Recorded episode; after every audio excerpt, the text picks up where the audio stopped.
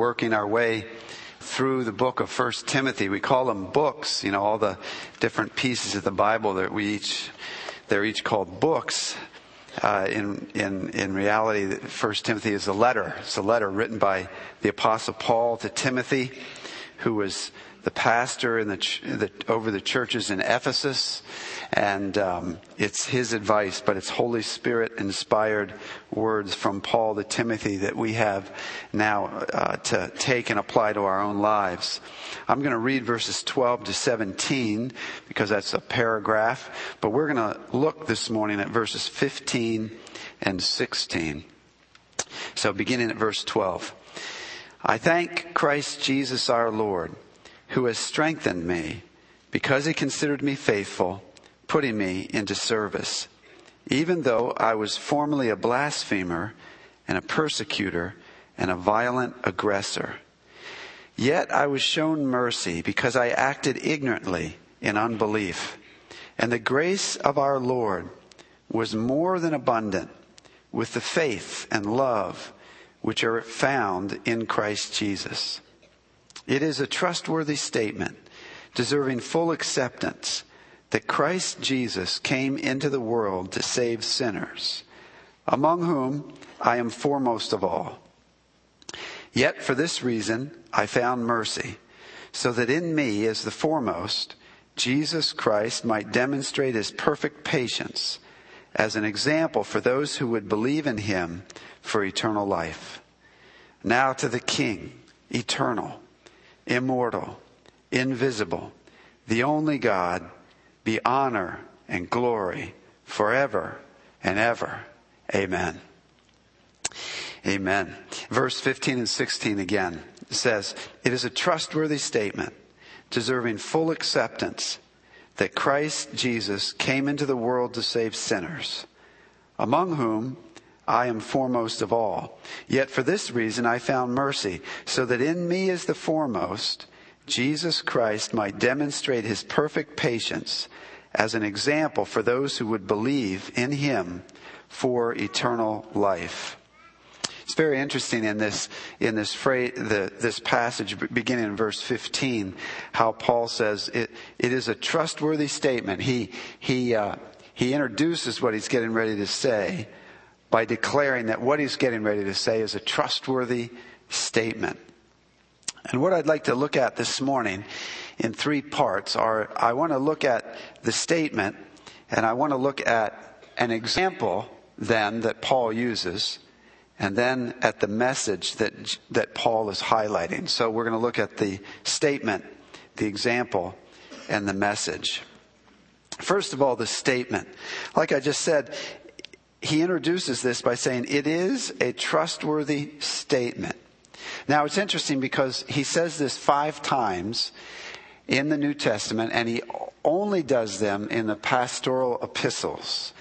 Timothy is one of the pastoral epistles. First and second Timothy and the book of Titus.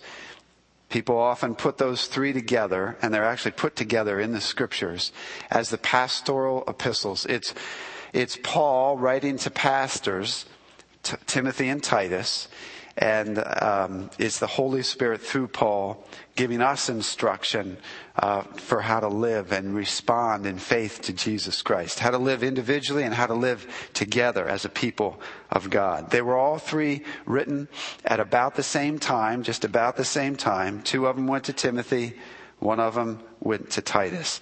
And in those three little books, Paul says five times, it is a trustworthy statement. It is a trustworthy statement. And it's very interesting to see what those five statements are. Matter of fact, I thought what I'd do is not tell you where they are, and you can go home and, and try to find them. So that's your assignment. Try to find the five trustworthy statements that are in 1st and 2nd Timothy and the book of Titus. But why did he say this?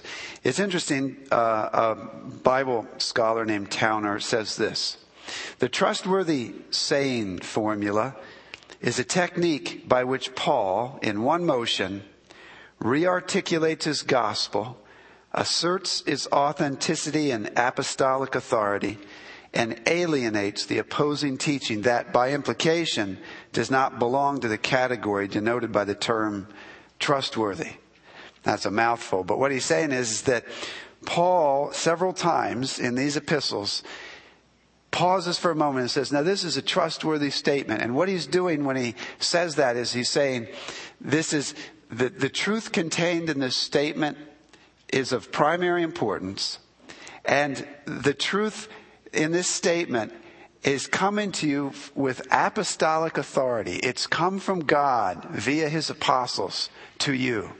It's not to be, uh, it's not to be taken lightly. And then, because in both cases, in the island of Crete where Titus was, and in the city of Ephesus where Timothy was, there were false teachers who were teaching things that were different. And so when Paul says this is a trustworthy statement, the listeners, as they would hear what, he's, what he says next, would realize, but that's not what these guys are saying.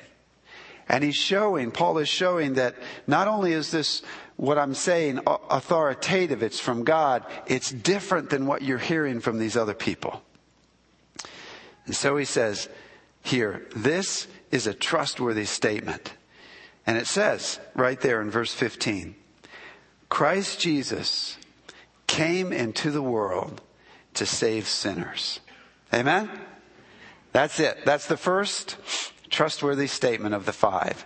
Christ Jesus came into the world to save sinners.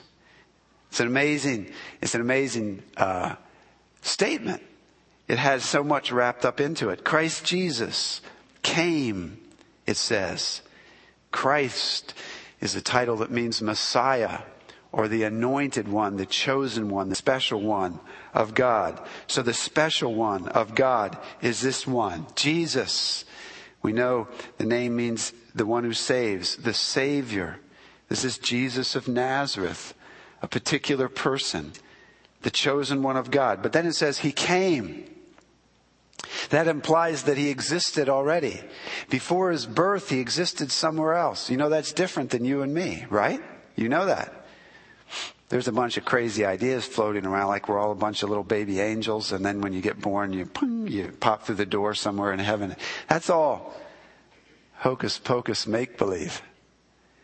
Well, you and I don't exist anywhere. We never existed anywhere. God creates us in the womb of our mother. But Jesus, it was different. He came. He existed before. He's the second person of the triune God. And what began on, on, on the first Christmas was not him. He didn't begin, but his human existence began. He existed, but then came and took upon himself humanity, took upon himself flesh and blood. So Christ Jesus came he existed already as God and came and became a human being. And then the statement is Christ Jesus came into the world. He came from outside this world. He came from heavenly glory. And he came, but he came down in this world. It's interesting even the, the word order in the original language here goes like this. It says, Christ Jesus came into the world sinners. Sinners is actually the next word sinners to save. I like that. Christ Jesus came into the world sinners. It put the, the word world and the word sinners together. That's where Christ Jesus came. He came into this world full of sin. So he came from glory into this sinful place. But he came then, it says, the, the statement has a purpose to it. Christ Jesus came into the world. Sinners, what was the purpose? Why did he come? To save. Amen? He came to deliver sinners. And this gives us hope and it humbles us all at the same time. Remember, Jesus said more than once, you know, I came uh, not for the righteous, but for the, for the sinners. The doctor came the doctor comes not for those who are well, but for those who are sick. The ones who don't think they're a sinner never hear the voice of a Savior. But if you believe that you're, you're one of the sinners, amen? If you're one of the sinners, in the world, then Jesus came to save sinners. And you have hope. You have hope.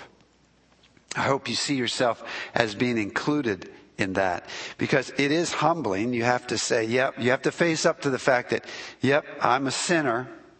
I've broken God's law. I'm not all that I should be. But even though it humbles you and it humbles me, it gives me hope because Christ Jesus came into the world to save sinners. Amen? He came to save sinners. Well, that's the statement. Christ Jesus came into the world to save sinners. And now the example. If you look again at verse 15, he, he goes on, Paul goes on, and, he, and it's not, it's more than just a tangent or a diversion. He's actually doing this on purpose.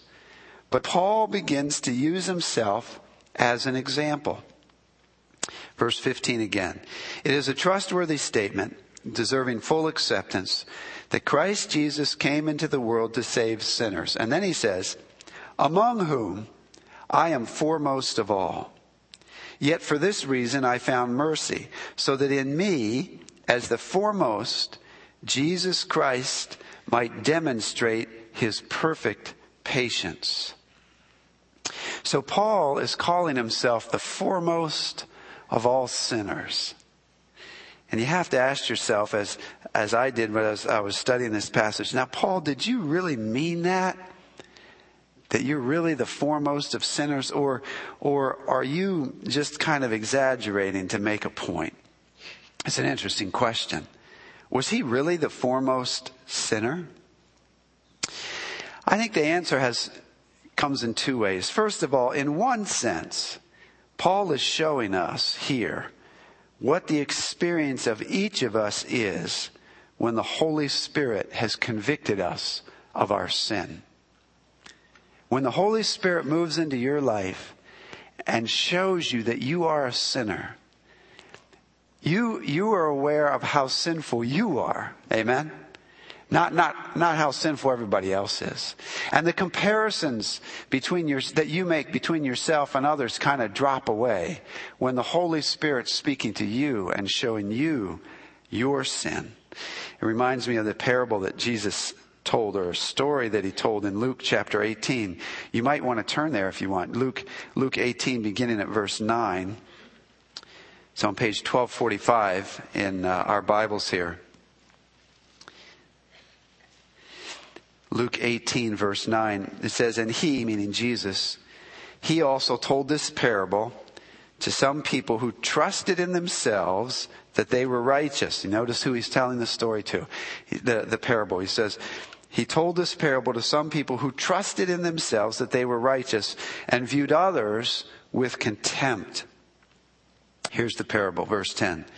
Two men went up into the temple to pray, one a Pharisee and the other a tax collector.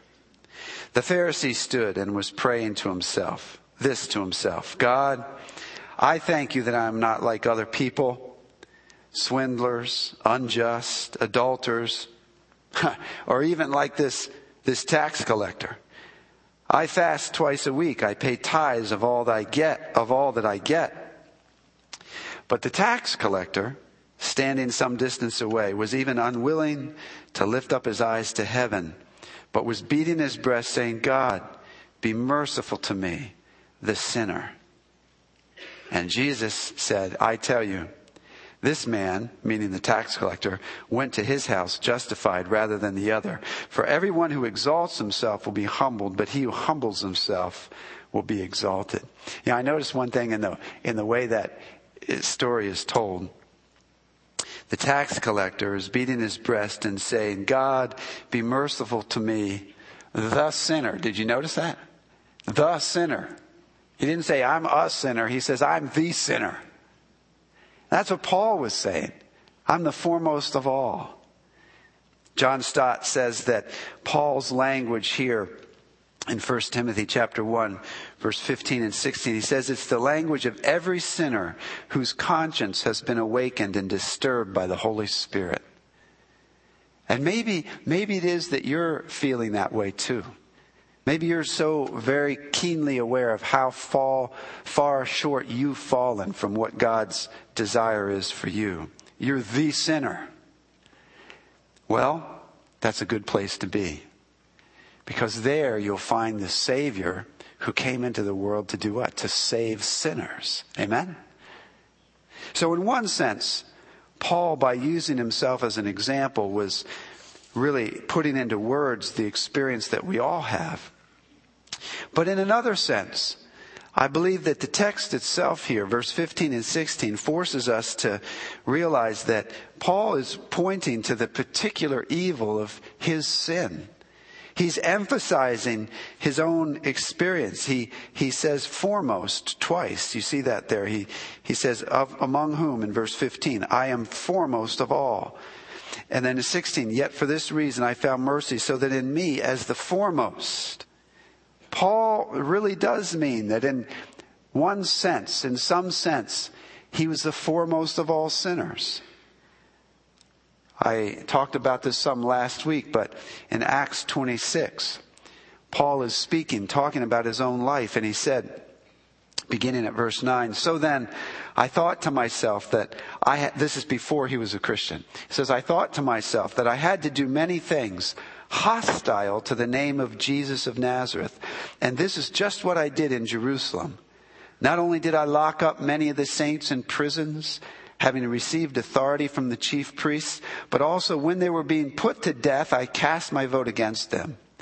And as I punished them often in all the synagogues, I tried to force them to blaspheme, and being furiously enraged at them, I kept pursuing them even to foreign cities. Paul was hostile and furiously set against the people of God. And you know, he mentioned his own testimony a couple times already in the first short chapter of 1 Timothy uh, chapter 1. Perhaps it'd be do us good to read again of what happened to him. It's, you find it in Acts chapter 9 in verse 1. And you can turn there. It says, Now Saul, that was his name before his conversion. So Acts chapter 9, verse 1. now Saul, still breathing threats and murder. So this is, this is Paul. He, he's a, he's a killer.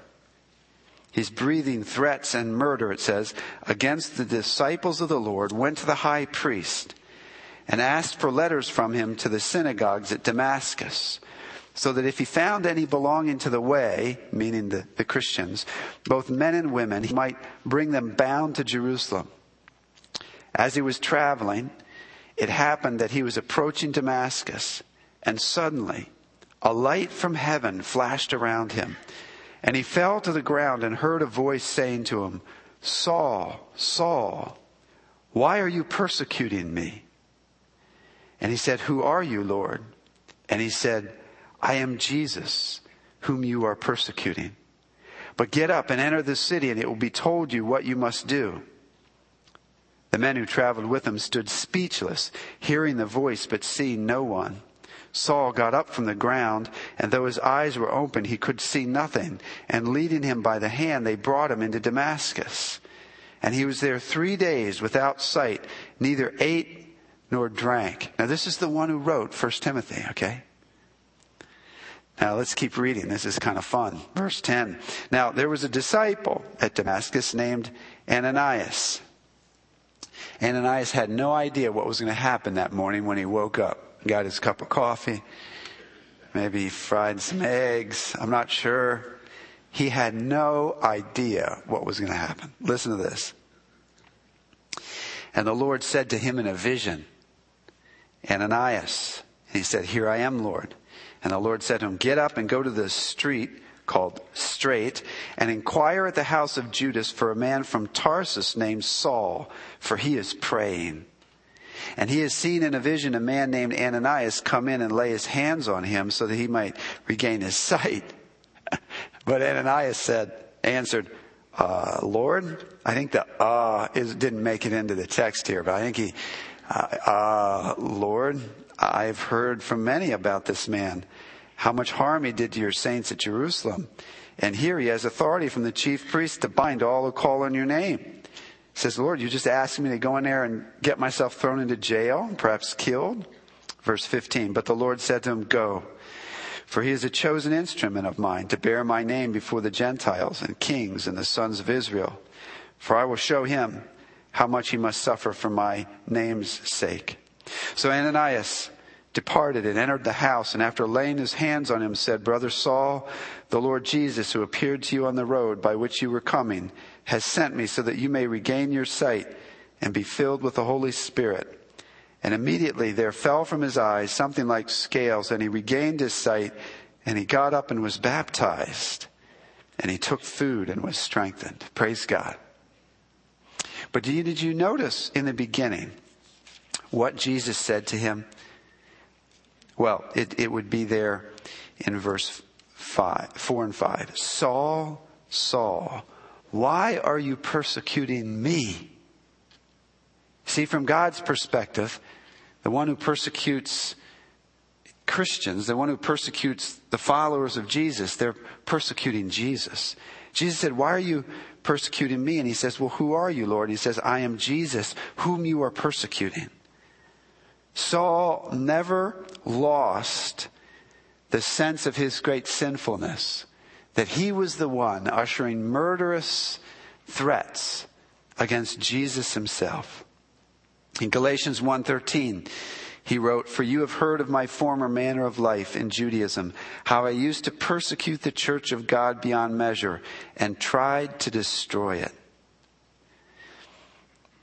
Patrick Fairbairn, a theologian of another, of another time, said this Indeed, for direct and palpable hostility to the cause of Christ, Paul's sin could scarcely be exceeded.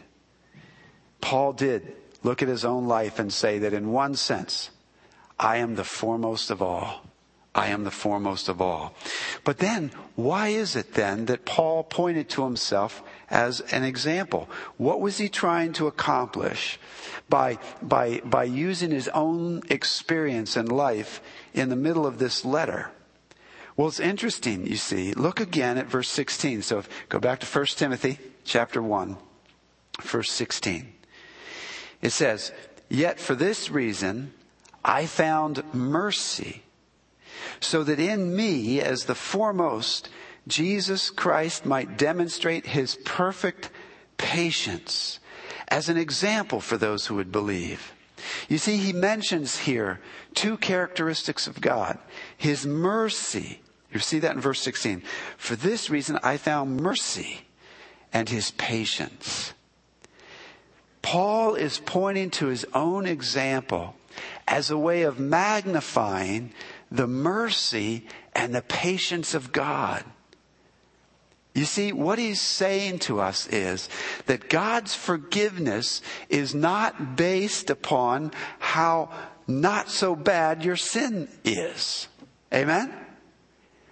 Paul is saying that God's forgiveness is based upon his mercy and his patience. It's not based upon anything there is or isn't in you. Paul's saying, I was the worst, but because of his mercy, he forgave me. And he's saying, now you see there, that's what the gospel is. We can be saved as sinners precisely because God saves people who don't deserve it. Amen? Friend, you might be wrestling with something you've done in your life.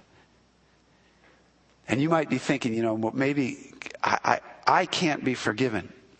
Yes, you can. Part of what you're hung up on is, is that you're, you're still thinking that somehow how bad your sin is has something to do with whether or not you can get forgiven. That's not the way it works. Paul's saying, I'm the foremost. But he magnifies his mercy and patience by forgiving me. He'll forgive you. Amen? There's nothing so bad that it's bigger than God's mercy. God's forgiveness is not based upon how bad or not so bad your sin is. It's based upon his own mercy and patience. So run to him. In faith, run to him and trust him, and you'll find forgiveness. And I'll find forgiveness. Amen. So the statement, the statement is Christ Jesus came into the world to save sinners.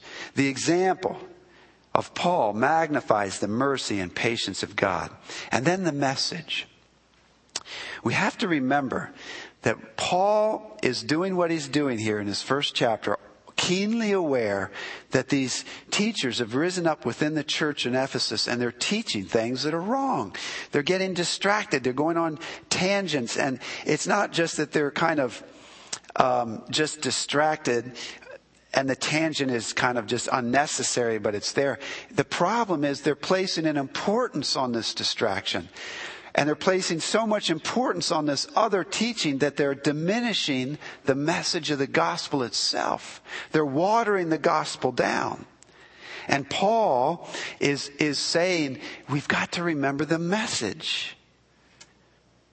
In 1 Timothy 1.16, you see this towards the end?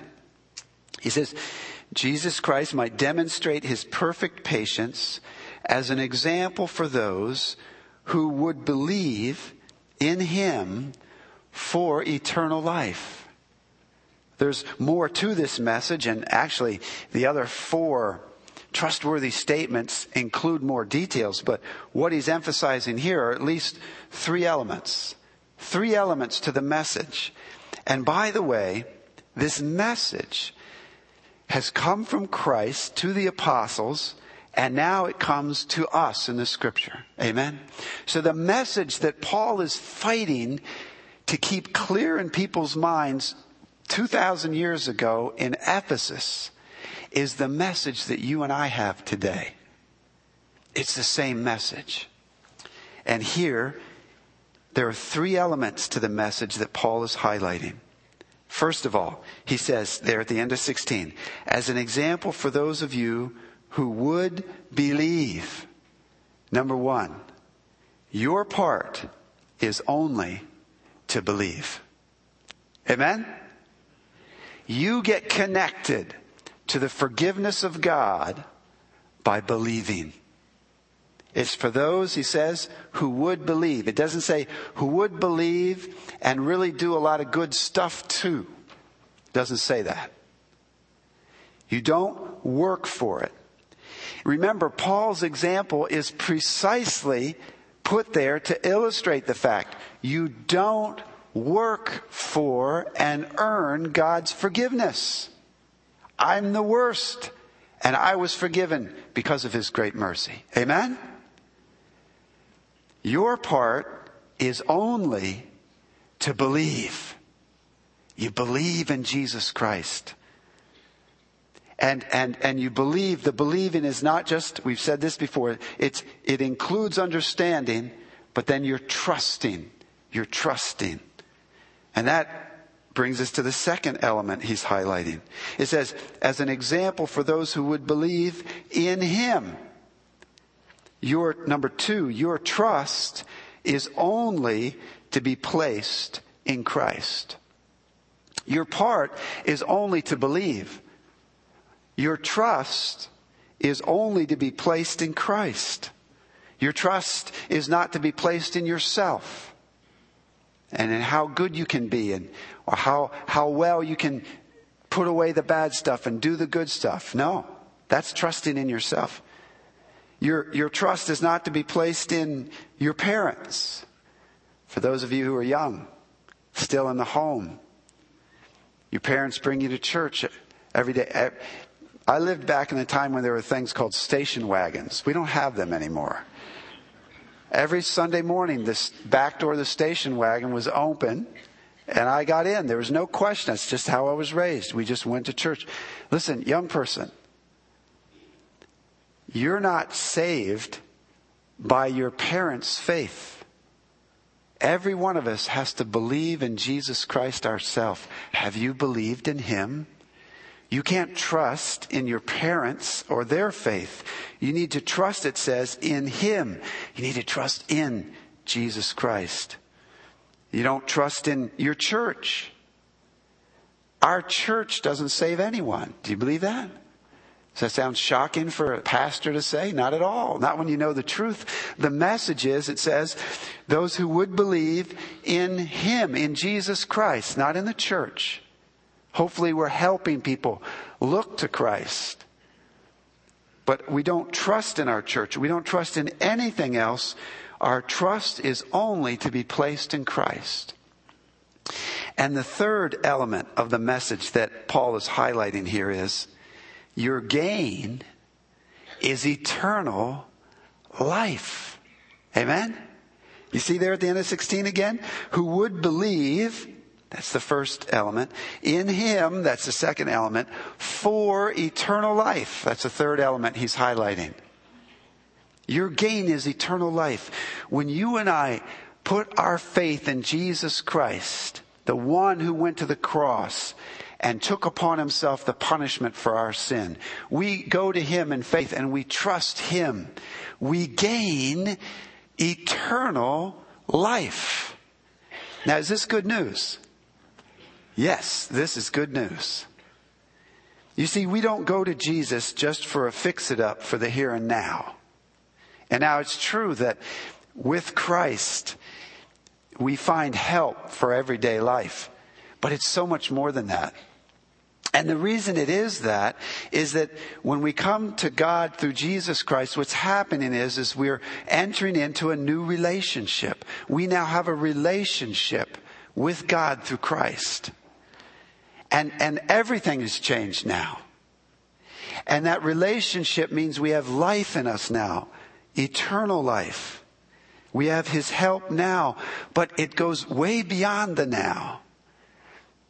One of the great universal issues is death. Have you ever noticed that you don't look the same as you used to when you look in the mirror? Now, for those of you who are young and are kind of growing, you're glad about that. But let me tell you, there comes a point where, yeah, you know, we are aging. We are dying. All of us. But if you place your faith in Christ and only in Him, you gain eternal life. A life that, that transforms you now and carries you through the grave and then past the grave, you still know that one, Jesus Christ. And, and, and you will live. You will live eternally. The pain and the tears, and the sorrow and the perplexion and all of that will be gone and we will live in heaven with the Lord. It's true. It's very true. Your part is only to believe. Your trust is only to be placed in Christ and your gain is eternal life.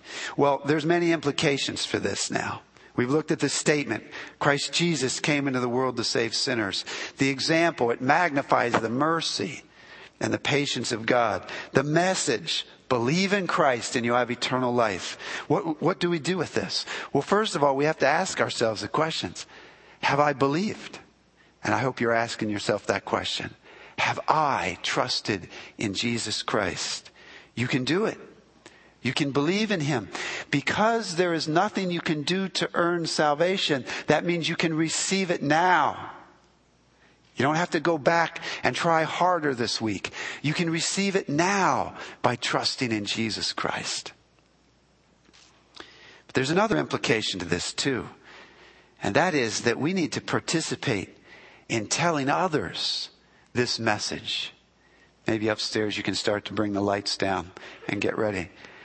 I have a video I want to show you, but, eh, but as I get ready, if the message is truly this, that Christ Jesus came into the world to save sinners, then you and I have the obligation to take this message and make sure we do all that we can to participate in getting the message to the sinners in this world. Amen? Let's watch this, this brief video.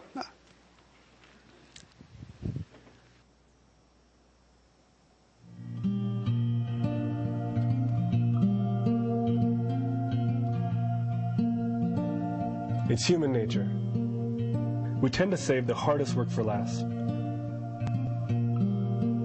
So it makes sense that the people in the world who still have never been told about Jesus Christ are some of the hardest people to tell.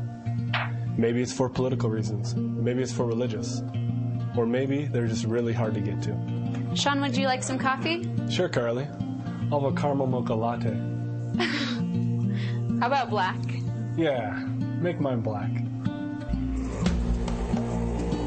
Take these people, for example. They live an eight hour hike away from the nearest road, and through Timo, Carly and I can live among them. TIMO is two years of missions training. It's a comprehensive academic study. The foundation of our ministry is built upon relationships. We immerse ourselves in their culture and we join in what they do so that we can build these relationships and share Christ's love. I can hardly remember today what I studied in a seminary class three years ago. The difference here is that we actually live it. For example, when I'm studying about spiritual warfare, and then I go out into the village and I'm interacting with the witch doctor, I see a direct correlation with what I studied and what I'm experiencing. And that is extremely valuable. It's really exciting to see what's been happening in the team members' lives. Um, they've come not knowing what they're getting into and discovering they have gifts they never knew they had. It's an exciting opportunity. It really is. Basically, TIMO is a two-year foundation using certain core values such as language learning, simple living, and relationship building to prepare for a lifetime of ministry.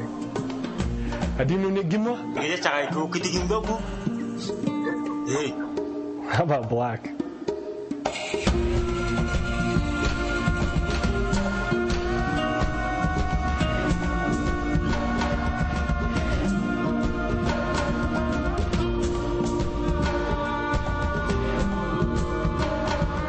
This is just one team, but Timo's placed over 40 teams in some of the most extreme environments, from desert nomads to urban centers, from Muslim areas to jungle peoples. But there are so many people in so many places in Africa that still have no opportunity of hearing about Jesus Christ.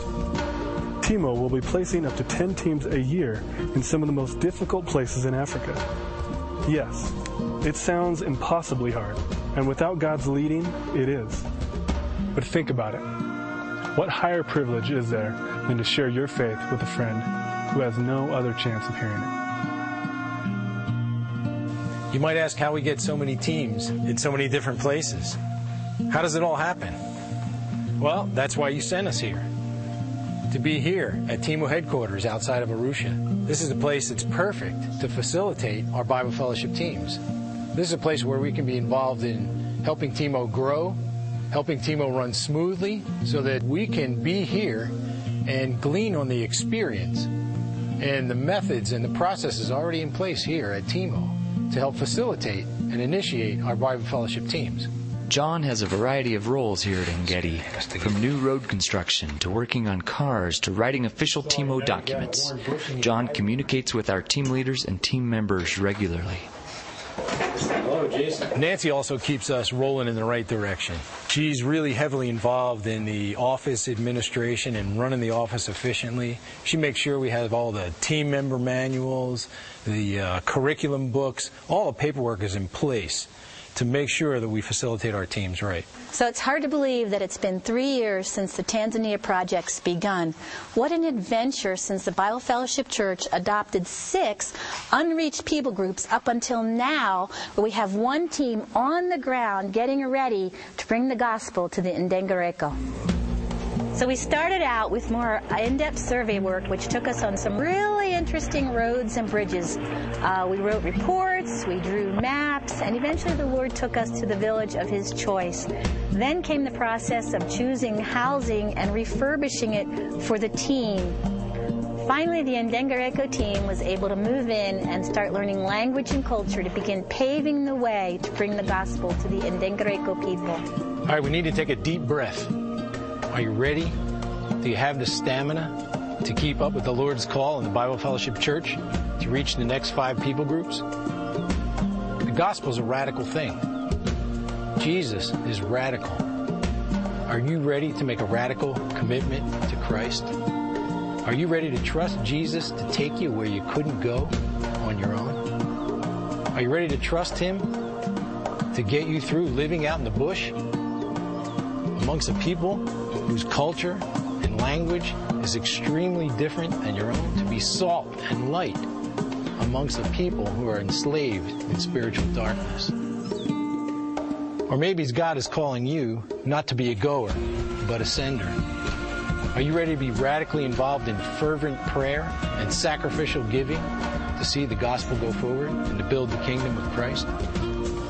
Our next challenge was to reach the Wasi people in central Tanzania.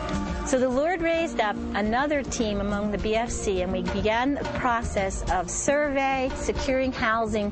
But why? Why did we do all this? That all the nations would have the opportunity to hear and choose the gospel.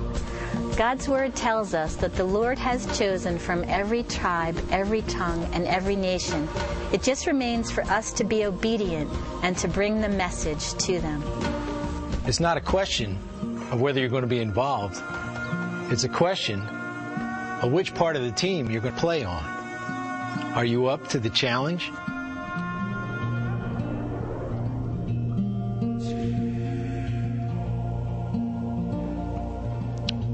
Well, this is one way we take this gospel. Amen?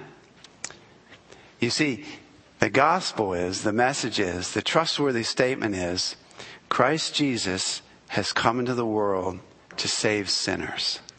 Amen? And we don't deserve the forgiveness, but the forgiveness can be ours, and it magnifies the mercy and the patience of God. And so, we first of all make sure, you make sure that you have trusted in Jesus Christ for your forgiveness and for eternal life. If you're not sure about that, make sure. You can make sure today. Come after the service down front. I'd like to speak with you. But if you then have that forgiveness, now the obligation is put on our lives. What are we going to do with this message? And we're not gonna, it's my, it's my prayer and it's my intent to with, up to, with my last breath, I want to be doing what I can do to make sure that this message gets to every people group in the world. Amen? Amen? Amen. But that's kind of, um, that's kind of uh, romantic and big. What about your coworker? What about your neighbor? What about the people that you bump into every day in the Lehigh Valley? The obligation lies on us for them too. It's the same here in the Lehigh Valley and around the world. The obligation is the same to participate in whatever way I can to get the message to the people who need to hear it. Sinners. Just like me. But the mercy of God was big enough for me. The mercy of God is big enough for them. As we come to communion now, let's do two things. Let's remember, gentlemen, you can come forward. Uh, let's remember what it is we're doing with communion. That we're saying again that these two emblems, they, they remind us of the body and the blood of Jesus Christ. They're reminding us of His death on the cross. And, and by taking them, we're, we're saying, that's where my faith lies. My faith and my hope for eternal life, for forgiveness of my sins, lies in Jesus Christ. It's not the emblems. How, how foolish and how sad it is that in some places they get confused and we think that actually the communion elements are that which save us. It's, it's, it's so wrong. The elements of communion are just pointing our attention to what saves us. And that which saves us is Jesus Christ and Him alone. Amen? So as we come to this table, let's remember that. And let's, let's make sure that in our hearts, yes, that's where my faith lies. It's in Jesus Christ. We're, we're also admonished in the scripture to be careful not to come to this table without examining our lives first. So we need to examine our lives. And you examine your life. If there's any sin in your life that needs to be confessed, you confess that to the Lord and, and, and make it straight with Him before you partake. And then we'll, we will partake. But, but let's remember too, as we hold the emblems, the bread and the cup, let's remember too, that by God's mercy, we have received this message. Now, let's do before the Lord everything we can to get this message to the other sinners that haven't heard yet. Amen? Amen. Uh, let, let me pray.